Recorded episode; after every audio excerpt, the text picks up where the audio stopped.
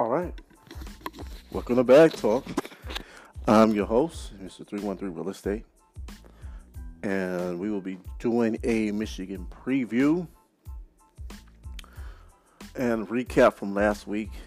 So, last week, Wolverines, they hosted the Maryland Terrapins. You know, decent team. They'll, they're a bold team. Uh, they're not you know, spectacular. You know, they they did beat Texas earlier. They've been playing well. They were, I believe, four and one, something like that, going into the game. Um, kind of edging around top twenty-five teams. Uh,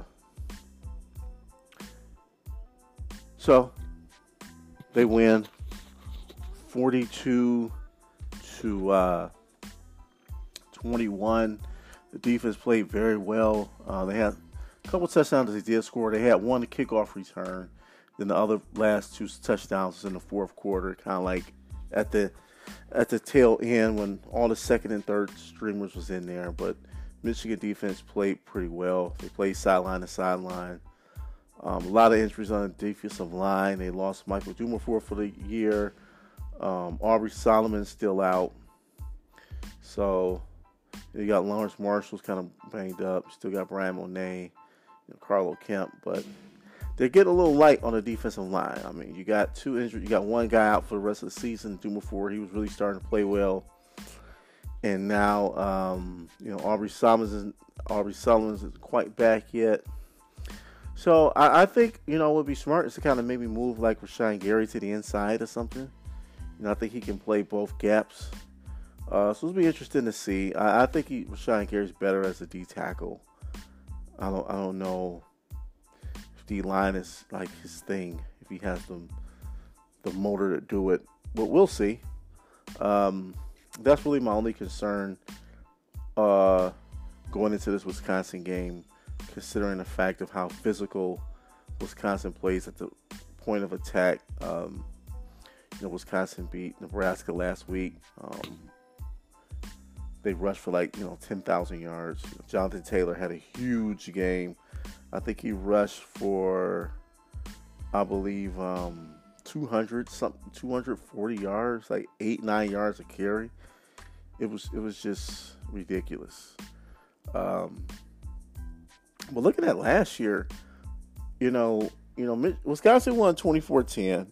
You know, I mean, Brandon Peters got the start. He got hurt I believe like midway through the third quarter, and after that, the game was pretty much over. You know, we were in the game at that point.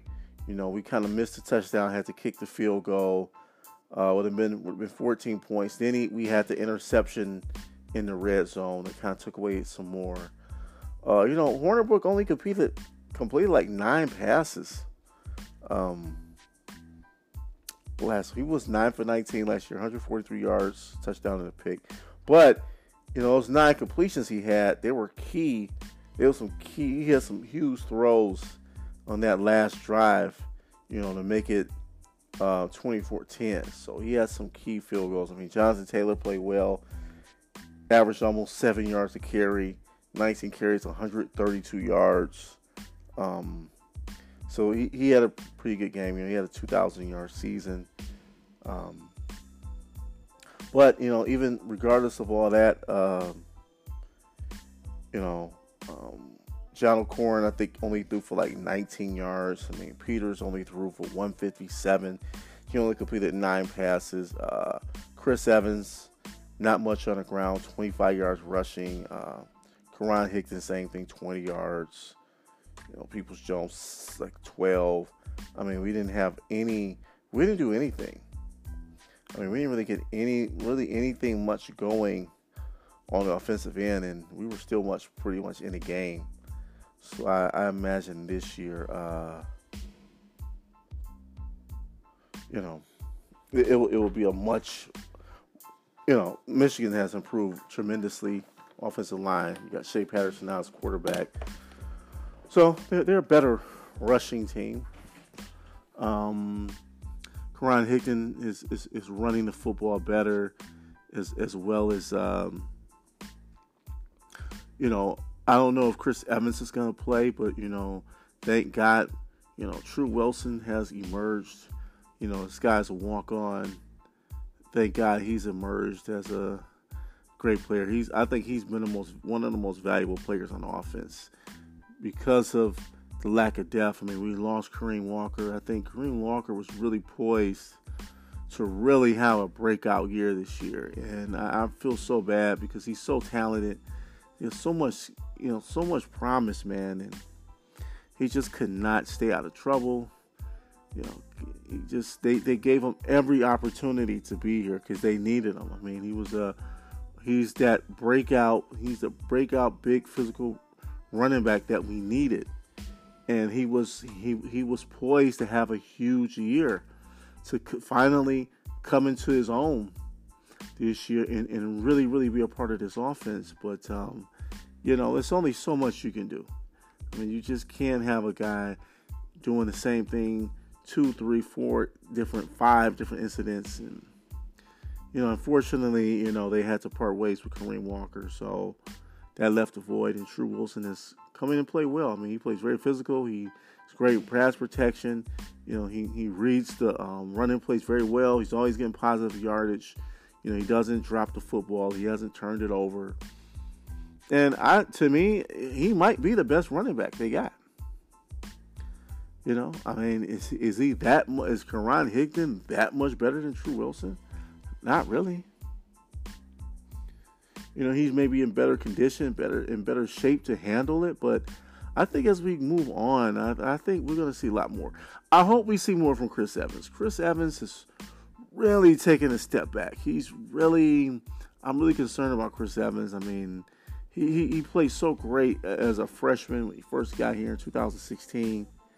Um, 2017, not so good. I mean, understandably so. I mean, the offense was just a complete joke last year, and I, I really hope he can get it going his junior year. I mean, it's I hope whatever's going on with him is fixed, and because we're really going to need Chris Evans these next three weeks. So hopefully he's better. Hopefully Rashan Gary is is, is 100% and um, he can contribute. I mean, we're going to need him down the stretch. I mean, this is it. You know, we've we've had our our fun. We've we had some blowout wins. Of course, we had the one hiccup at the beginning with Notre Dame, but ever since then they've righted the wrongs in a sense. You know, they played some good football, but now we're into the this is the this is the business now. Now it's the it's the real. This is the season. You know, um, you know, Wisconsin at Michigan State. So you got two home games on the bookends, and you got Michigan State on the road. So the games I'm more concerned about is is is I don't know. I think we'll beat Wisconsin. That's my prediction. I, I think it'll be something like I, I'm I'm thinking like 27-13, something like that. I just don't think Wisconsin can score enough points you know, I, I think I think we're gonna. I don't think we're gonna just totally just shut Jonathan Taylor down. Jonathan Taylor is just a special athlete. Um, but I think this year they're a little bit more ready for Jonathan Taylor. Um, this this defense is just different.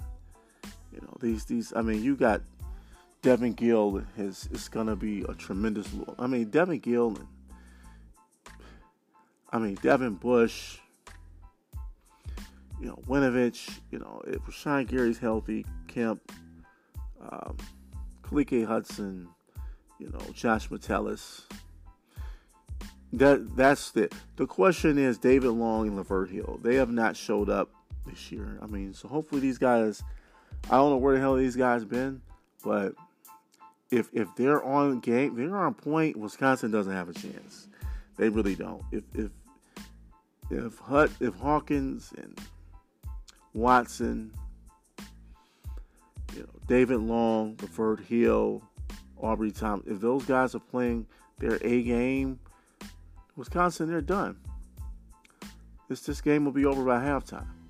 It's going to be interesting. It's going to be an interesting atmosphere. This is one of the games I think when Michigan can really, really like send a message to the nation. You're at home. It's a night game.